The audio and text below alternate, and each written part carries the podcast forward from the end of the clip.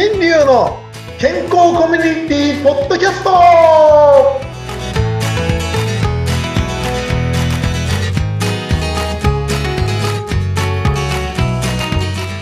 ドーブレウートロミスターマウスビスコット大橋新流です。ドーブロウートロフリーアナウンサーうなみくよです。この発音。なんかまたプフプフって言ったなんかこの、えー本日はですね、ロシアからお届けしておりはい、ロシアます。に来てます。よろしくお願いします。いや、ロシア語のこのドーブロウートロって本当ですかね？このテンションなんですかね？ね全然わかんないけど。なんかこう、ハイテンションになってくると、ドーブレイみたいな感じなんですかね？ダブレイ！確かに。おはようっていうの。おはよう違うもんウートロねまで行くとなんかちょっとうーって下がっちゃうようなね、感じですよね。いやー皆さんのね、各国の挨拶って面白いですね。はい。偉いですねはい。ではでは、えっと、前回ね、あの、その歯医者さんの選び方みたいな、ちょっとおまけでお話をさせていただきましたけど、ね、子供の時のその歯ブラシがずっと続いて綺麗なまんまでいられるんですよ、みたいな話から、うん。これから歯医者さん、こういうのを選びましょうね、っていう話をさせていただきましたけど、もともとはね、あの、5月の終わりに行った検診ですね。はい。検診の話をしたかったのに、もう2回もその前の話の歴史の話になってしまいましたが、そう。で、現代のね、問題、大問題があったんです。検診してて。ああお子さんたちの歯を見て現代の問題が見えてきたああ、やっぱり大問題ですね。なんでしょうあの、子供たちの歯が、いいってやると、下の歯が上上の歯に隠れちゃってる子がめちゃくちゃ多くなってきてる。下の歯が上の歯に隠れるってどういうことですか？噛むと普通前歯ってこう普通に噛んでるじゃないですか。はい。で、顎を出すと普通に前歯同士で噛めます。うんうんうん。だけど、普通にふって噛むと、下の歯が上の歯の裏側に隠あ、れてる裏。側に。ああ、じゃあ顎がちょっと凹んでる感じですか？へ俗に言う出っ歯って言われるような。出っ歯になるんだ、それは。前歯が出てるから。出っ歯だけとは言えないんですけど、はい。これね、顎の成長がされ、してないんですね。ああ、顎の成長が、そっか、ここうんしっかり骨ができてないから、骨というより周りの筋肉が育ってない。これ。へえ、あ、え、なんでだろう？なんでだろう、今？で、その、そのね、そういう子がめちゃくちゃ昔から増えてきたなーなんて思ってたんですけど、うん。今回はね、久々に幼稚園に行って思ったことは、うんその、顎が隠れてしまうような、これね、顎が隠れている状態っていうのは、生まれてくるときと同じなんですね。あ、そうなんですか？赤ちゃんって生まれてくる、ね、あの、産道を通るときにうん、骨がくっついてないから柔らかいから出てこれる。あ、そっかそっか。ちっちゃくなって出てくるご存知ですよね。うん。脳みそもくっついてないからあんまり頭触っちゃダメよとか、ね柔らかい、。そういうふうに言われてると思うんですけど、顎も呼吸をすることがないので、食べることもないので、お腹の中では上の顎の中に隠れてるんですよ、下顎。おなるほど。そう、小顔で出てくるんですね。そうそうそうそう。んんうんうんだから宇宙人とかね、顎を使わないからって、こうね、ヒューってなってなんかこあ、う、ね、逆三顎角形のちっちゃくなって。そうそうですね。確かにイメージ的にはそういうイメージですね。ね、そんな感じで生まれてくるもので、で、はい使っているうちに顎ってだんだん出てくるんですよ。ああ、そういうものなんですか。で、その時に顎が出し、顎が出てきて、一番最初に使う筋肉としては呼吸の筋肉です。呼吸の筋肉。ね。鼻からこういう息を吸ってって横隔膜とか。ね。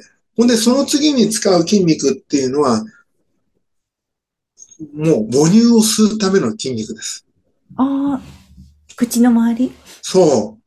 そこで、こう、口を閉じる力をつけたりとかするんですけど、それはいはい。がね、どうもうまくみんな伝わ、やっぱり伝わってないんだなっていう。うん。で、ちょっとたまたまですね、あの、今の保育の状況とかっていうのをちょっといろいろ教えてくれる方の勉強会に行ってきたんですね。うんうん。そしたら、まあ、とんでもない状況に今なりつつあって、はい。あの、少子化のために親がいろいろと子供のね、あの、これはこうだ、ああだっていう、ね、あの、大事にするためにいろいろ言ってくるんですけど、その、おえ、うん、ここね、ちょっといろいろ弊害、弊害っていう勘違いがあるかもしれないですけど、その、幼稚園の先生たちとかっていう、やらなきゃいけない、やらせなきゃいけないとかいろいろあるものに対して、口を出しすぎて、やらなくなってしまっているってことがただあるんですね。例えば、あの、運動の仕方とか、汚いとか、あいろんなことで。あ、うん、昔は自然にこう触れていろいろやってたことを制限されちゃってる。危ないからとかそういうことそうそうそう。そのために余計に、まあ子供を大事にするがゆえに子供の能力が発達してってないっていううんうん現状が起きていて、はい。で、本当に正直驚くことに、今の小、うんと幼稚園生は、幼稚園生じゃない、今の小学校5、6年生の知能が、昔でいう小学校2、3年生ぐらいのレベルまで下がってるんじゃないかっていう、うもっと下がってるかもしれない。っていうぐらい、機能的なものがおかしくなってきてるんですね。うんうんうん。ただ、ハサミを使えないとか、口笛が吹けないとか、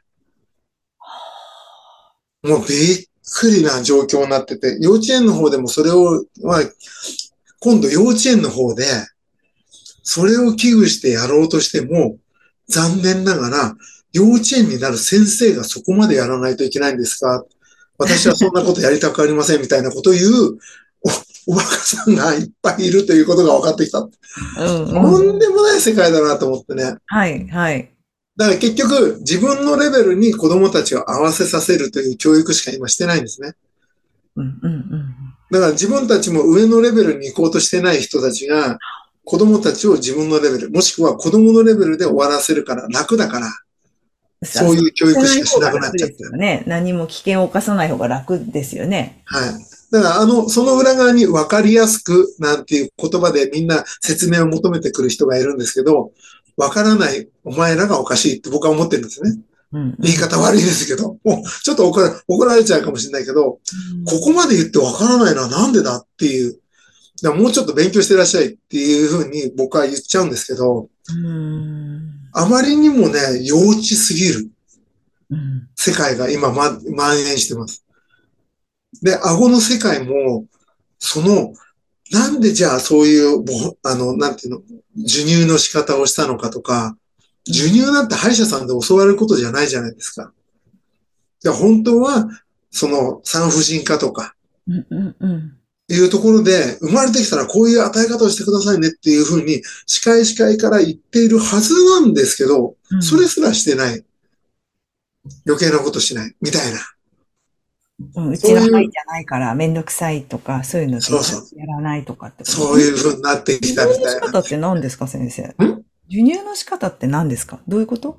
だ授乳の仕方っていうのもうん、この、なんですか、あの昔は、うん海外の人がや、なんか僕もね、ちょっとうろ覚えなんですけど、うん。海外の人たちがやってましたが、やってるみたいなんですけどね、あの、哺乳瓶を胸の上に置いて、もうずっと片手で赤ちゃんを抱えて、ほんで飲まして、片手でスマホいじるとか、ええそういうことを海外の方々はやってるシーンがあるんですって。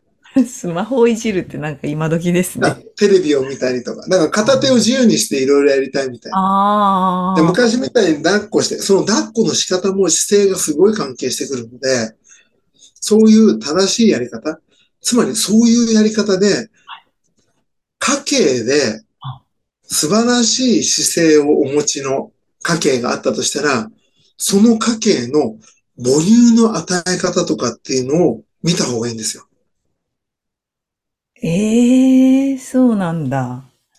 それが大事な、よくね、遺伝とかって言うけど、うんその後天的な習慣的な遺伝なんです。うんうんうんうん先祖代々こういう授乳の仕方をしてきたから、この家系は長生きするみたいそうなんですかそういうのもあるんですか初めて知った、それは。うん。な。あ、もう調べていろいろみんなのね、話を聞いて統一していくと、先天的遺伝のことで今遺伝子検査とかいろんなことやってますけど、そんなのは1割から2割ぐらいの話なんで、うんそれよりも8割を占めている今のその後天的な遺伝をしっかりと見て確認した方が、うん。ゆなんていうのかな、より優秀な子供に育てられる。うん。っていう話なんですよね。えー面白いですね。まあちょっと話がだいぶそれましたけど、ちょっとね、今回の件は話を聞いてイラッとする方もいらっしゃいますが、多分ね、いると思うんですけど、本当にね、今、なんていうの、一生懸命頑張ってる人は頑張ってるんですけど、ほとんどの人は楽をしようとして、頑張らないで何とかしようとする人が増えちゃってるっていう、そういう話もあったよっていうぐらいにして覚えておいてください。もうね、なんか敵を作りたくないのでね、もうめんどくさいから。はい。ほんで、これから、その子供たちの、えー今ね、顎が隠れていることからどうなるかっていう話を、ちょっと次回ね、したいと思います。はい。よろしくお願いします。ということで、えーロシア語のさようならは、ダサ、До свидания。До свидания。さようなら。Свидания。また来週